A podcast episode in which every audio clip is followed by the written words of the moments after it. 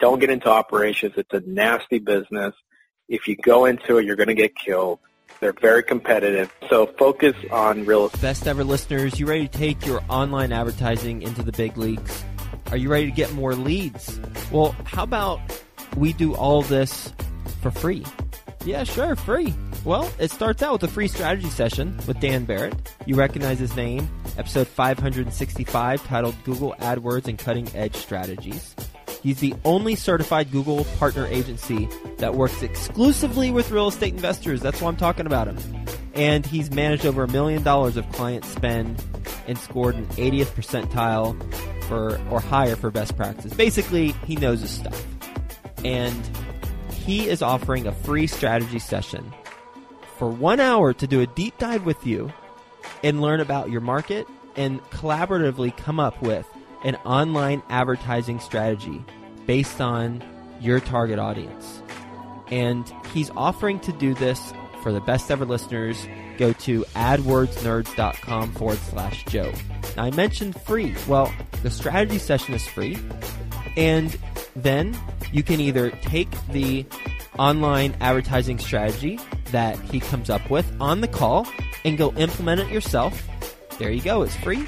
Or you can have him and his agency do it for you. It's a turnkey solution. And by the way, that likely will end up being free too, assuming that you're closing on the leads that he's generating for you as a result of all the efforts. Go to adwordsnerds.com/Joe. He's got some amazing stuff. Ask him about the pre-targeting for direct mail lists that he does. It's something unique to their company, and it's pretty exciting stuff. He's noticing some tremendous results as a result of doing pre-targeting. So ask him about that. AdWordsNerds.com/Joe. Best ever listeners, welcome to the best real estate investing advice ever show. I'm Joe Fairless. This is the world's longest running daily real estate investing podcast. We only talk about the best advice ever. We don't get into any fluff. Today, we're going to be talking about a topic we have never interviewed someone about before, but as creepy as it sounds, I've actually dreamt about interviewing someone about this topic because I hadn't met anyone who invests in ... parking lots and parking garages. So how you doing, John Roy? Great, Joe. How you doing? I am doing well, and I'm pumped to talk about this stuff. I guarantee you no one's ever been more excited to talk about parking lots and parking garages than I am right now because, again, I've interviewed close to 1,000 people, and not one person has invested, or at least I've talked to about investing in parking lots and parking garages. A little bit about John. He is the founder of JNL Parking, a parking investments company. He's been featured on CNBC as an expert in parking from his guide, The Ultimate Parking Business Buyer's Guide. He's on the board of the National Parking Association and is a certified parking professional. He is based in Fort Worth, Texas, my hometown. With that being said, John, you want to give the best ever listeners a little bit more about your background and your focus? Thank you, Joe. I don't want to put the listeners to sleep with all the accolades and parking. Sometimes it's not a very exciting topic to talk about, but people that know about the subject, once they start learning about it, they can't stop talking about it. And they always say, I never really looked at it as an investment. I know that I always have to pay, so it's something that's relatable to everybody because we've all had to pay for this, but we never really think about it as an asset class. So once people come around and learn about it, they're usually very motivated to learn more about the investment and how they can get involved. Well, let's talk about how do you make money with parking lots or Well, first off, let's do this. Before you answer that question, how about you tell us the business model behind parking lots and the business model behind parking garages, and if we can group them together in the same conversation or if we have to have two separate conversations? Great. Here's the basic business. It's the business of taking blacktop or pavement, an 18 by 10 section, and renting it over and over and over with very little upkeep and no TIs and very little headaches when you do it properly. That is the basic business model. Now, as with anything, it's a lot more complicated, but what you really are looking for when you're looking at parking investments is, what is my demand generator?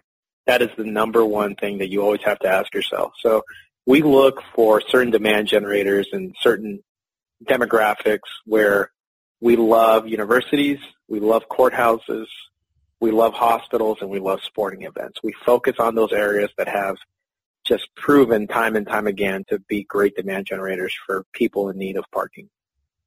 Universities, courthouses, sporting events, and what else? What was the fourth one? Hospitals. Yes, I have driven to all four of those and parked somewhere. That makes sense. How do you run the numbers? It is calculated on a cap rate basis. So a lot of times people get hung up in the price per space, what you're paying. It's similar to the hotel industry and a lot of other industries. Well, they'll look at the price per key, but really in parking, it comes down to your cap rate. You look at it and you analyze it just like any other business. You'll take your revenue minus expenses, you end up with your net operating income, and you look at it based on a cap rate. Now, there's opportunities within that, and you can't always be scared of the cap rate because some of our best deals are purchased at low cap rates that we immediately turn around, fix the operations, and can increase the cap rate sometimes by 300 to 400 basis points. Will you give us an example? We were looking at a deal up in Milwaukee. It's a great little parking market. Not a lot of big institutional investors are really clamoring to look at some of these great Midwestern towns, but we found a listing where an owner was selling a Thai restaurant and a parking lot. So a lot of people are going to be chasing Thai restaurants in downtown Milwaukee. So we went up there, took a look at it, and we found a great opportunity in the surface lot. We didn't really want the Thai restaurant. That's not our forte. So we convinced the owner to keep the restaurant. We would purchase her parking lot for $1 million.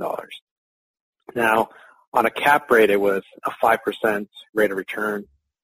Didn't look great, but what we saw is we saw opportunity. We saw the traditional signs that you look for, which is an attendant taking cash, not good signing, no automation, just the operations were wrong.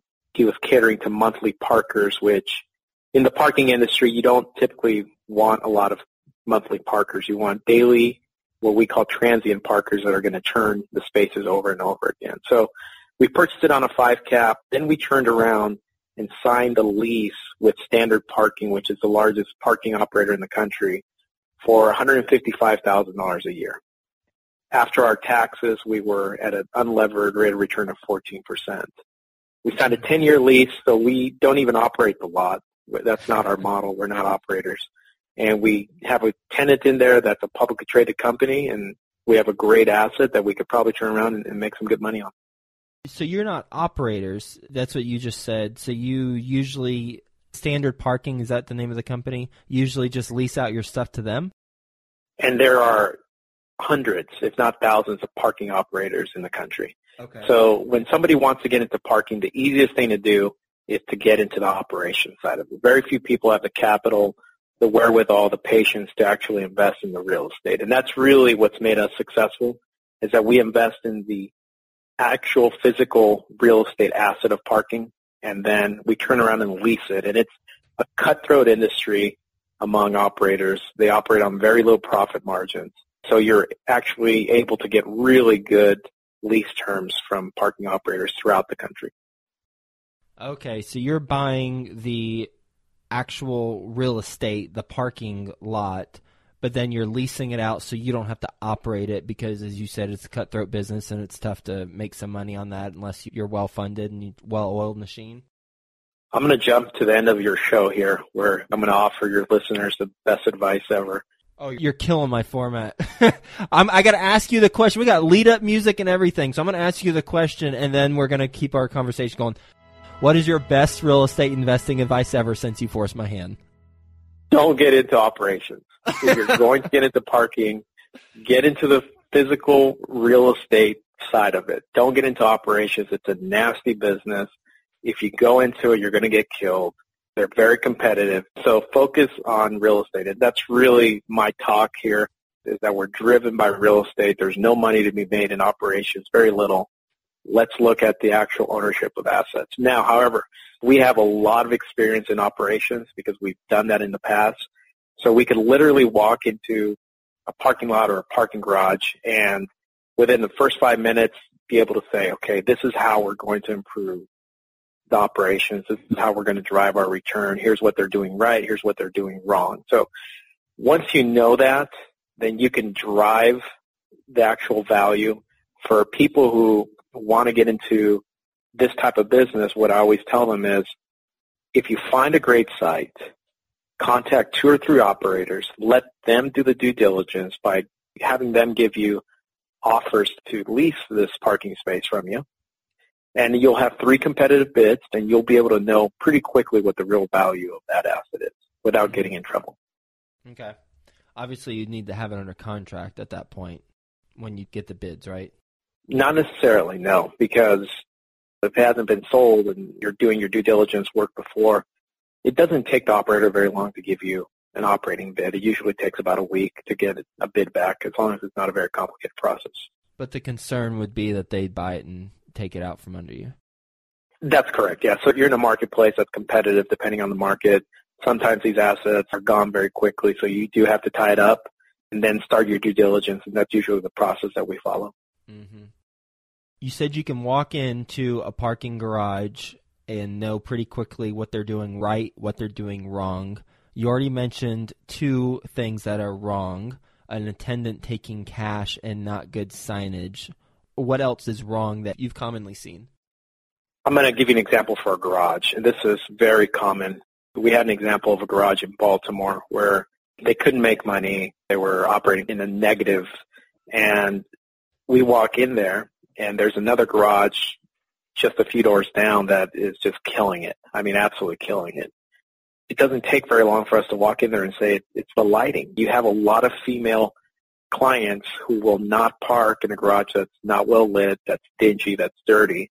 And a lot of times you'll neglect that demographic of your business, which is a huge mistake. So first thing we tell people is make the appearance presentable and welcoming, and don't ignore that demographic of your clientele. They want to be able to feel safe the whole time. Safety is a huge issue in garages.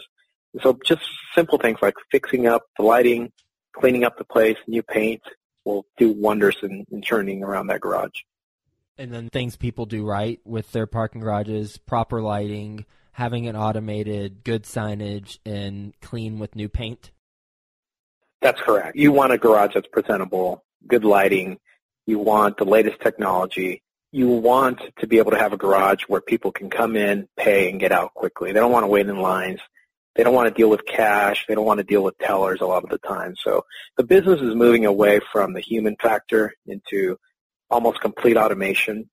So you really do find opportunities out there when you find what we call the dinosaurs, people still taking cash, or some people will be familiar with the honor boxes. Those are those boxes with a bunch of slots in them that you fold your dollar up 10 times and slip it in there. So whenever you see that, it's a great opportunity. You know, on average, that according to studies through National Parking Association, there's about a 30% theft rate whenever you're dealing with cash. You say death rate? No, theft. Theft, okay. Yeah. Not theft, but I guess well, let's not talk about that, but yeah, theft rate. So people are stealing money, in other words. It's a cash business. It's been going on for years, and it's changing, but there still are some opportunities out there.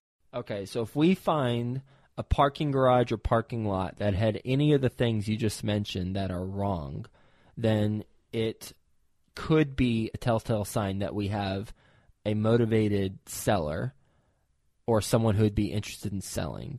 How do we get in touch with that person?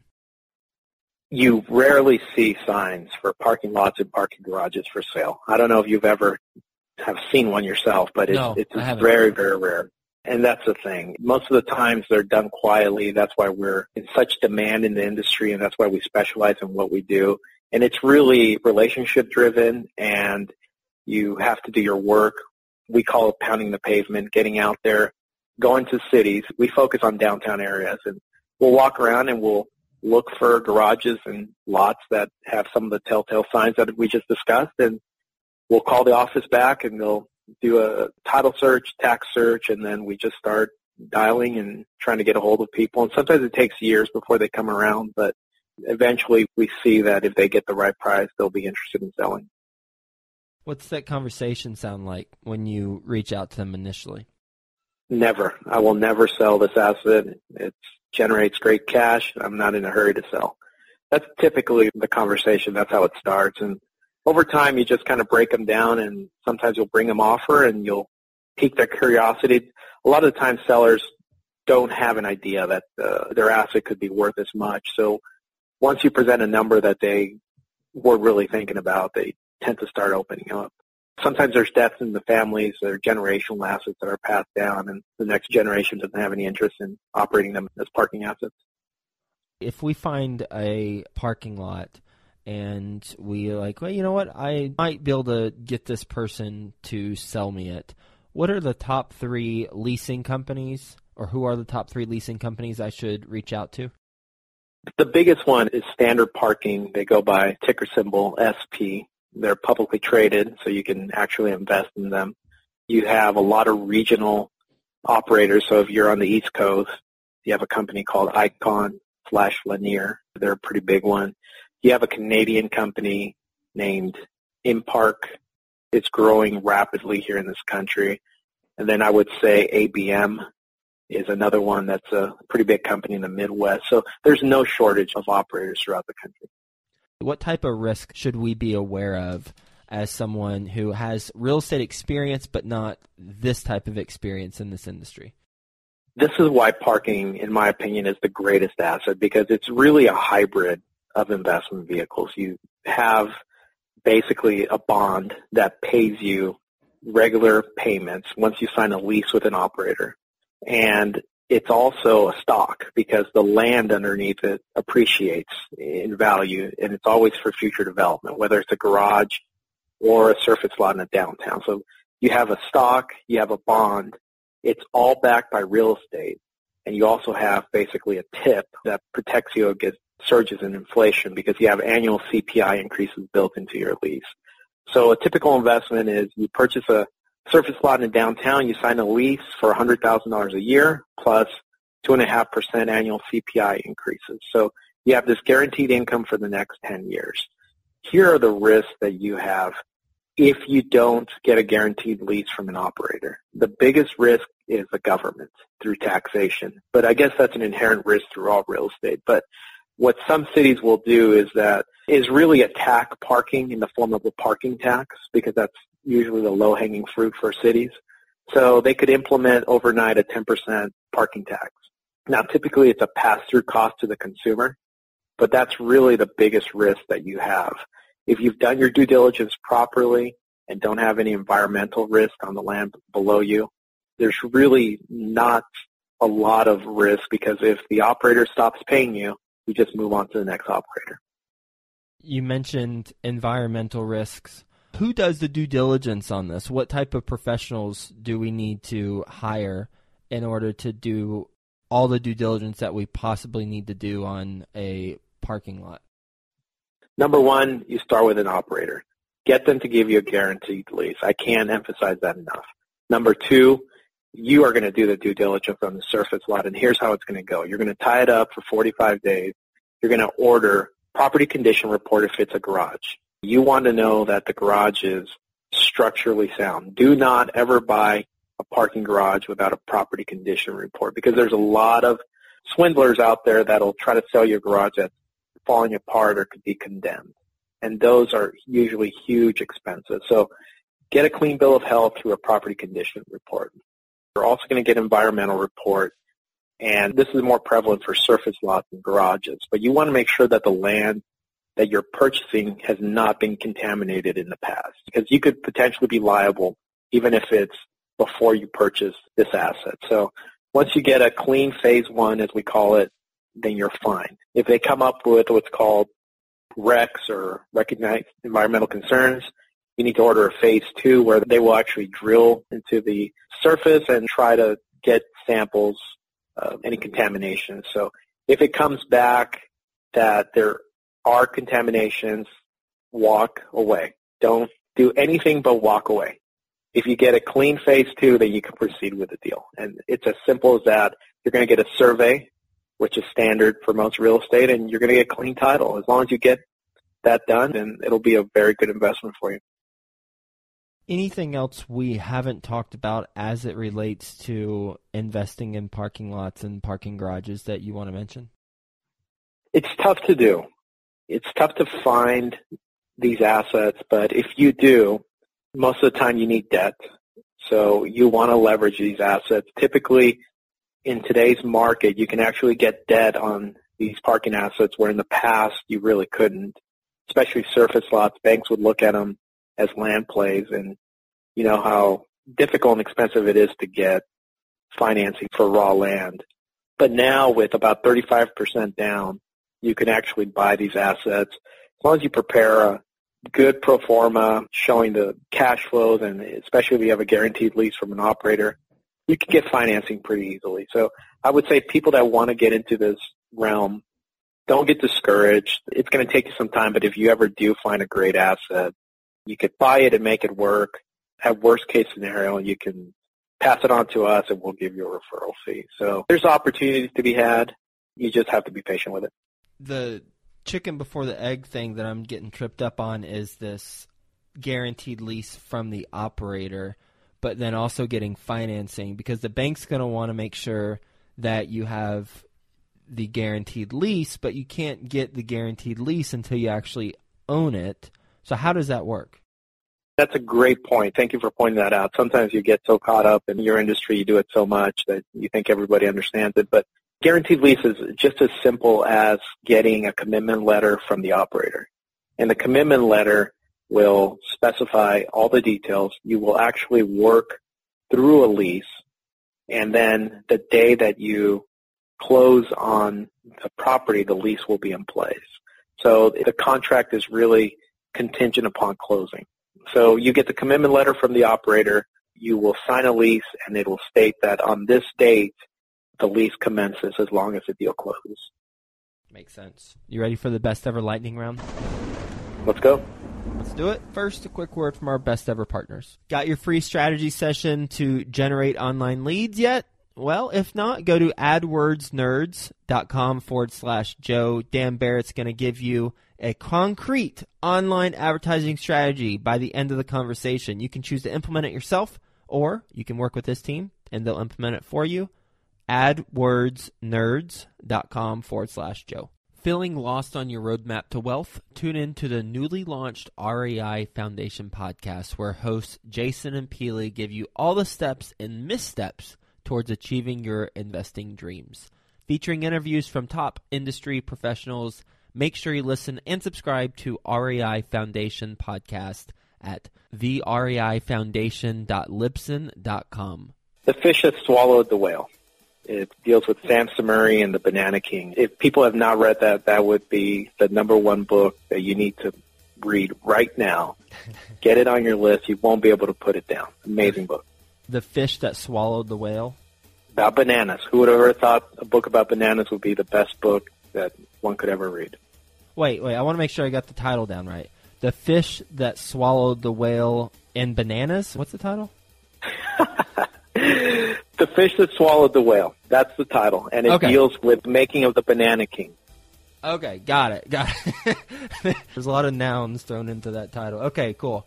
Best ever deal you've done? Downtown Cincinnati. We took an old mall. We converted it into a parking garage, purchased it for 14 and a half approximately. And when I say we purchased it, we helped a real estate group buy it. Now potentially worth $25 to $28 million. How long ago? 2 years later. 2 years later. How much did you put in to make that conversion? It was already done. So it was turnkey at 14 and a half. Oh, wow. Best ever way you like to give back?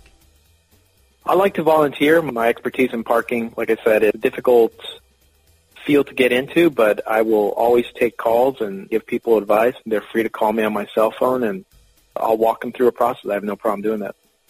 Just on that best ever deal, you said it was a mall and now it's a parking garage, right? Correct. It was a mall. It's downtown on Race Street and 3rd, if you know Cincinnati, and it was repurposed into a parking garage, about 775 spaces, and it's been an absolute home run. It was repurposed after you purchased it or before? It was concurrent, so we had a deal in place with the city and a contractor to buy it and have them converted into a parking garage. It took about 8 to 12 months for completion, but once it was done, it opened, and we almost filled that garage up within 2 months. So you didn't have to pay for the conversion? We did, yeah. So you did, okay. Basically, how much the conversion, land, everything, all in $14. Oh, okay, I'm with you now. Got it. What's a mistake you've made on a deal on a very tactical level? Partnering up with a developer where you contribute the land and they don't contribute enough equity themselves. So we will never do that again. And where can the best ever listeners get in touch with you? Go on my website and you can find both me and my partner's contact information, and feel free to give us a call if you're ever in Dallas or Fort Worth. Look me up and love to have a drink or dinner with you. Well, the theme has been clear, that's for sure, on parking, and that is if you get into parking and you get into operations, then you did not listen to this episode very closely, because John does not want you in parking operations. Instead, buying the parking lot or garages and then finding a operator that has the experience to then enter into a lease with them. And we talked about a bunch of stuff, from the due diligence that you need to do to how you make money, which is through that lease, which is something I didn't know. And then also you said at the very beginning of our conversation how you don't want monthly parkers. You prefer to have more transient parking, and you look for universities, courthouses, sporting events, and hospitals. And then also the ways to do a parking garage right and wrong. And when we look at the wrong areas, perhaps we find a motivated seller. Or in your case, you said not a lot of times are they motivated, so really just someone who should be selling and perhaps eventually will sell to you if you stay in their ear long enough. So thanks so much for being on the show, John. Hope you have a best ever day, and we'll talk to you soon. Joe, my pleasure. Thank you. Feeling lost on your roadmap to wealth? Tune in to the newly launched REI Foundation podcast, where hosts Jason and Peely give you all the steps and missteps towards achieving your investing dreams. Featuring interviews from top industry professionals, make sure you listen and subscribe to REI Foundation podcast at thereifoundation.libsyn.com.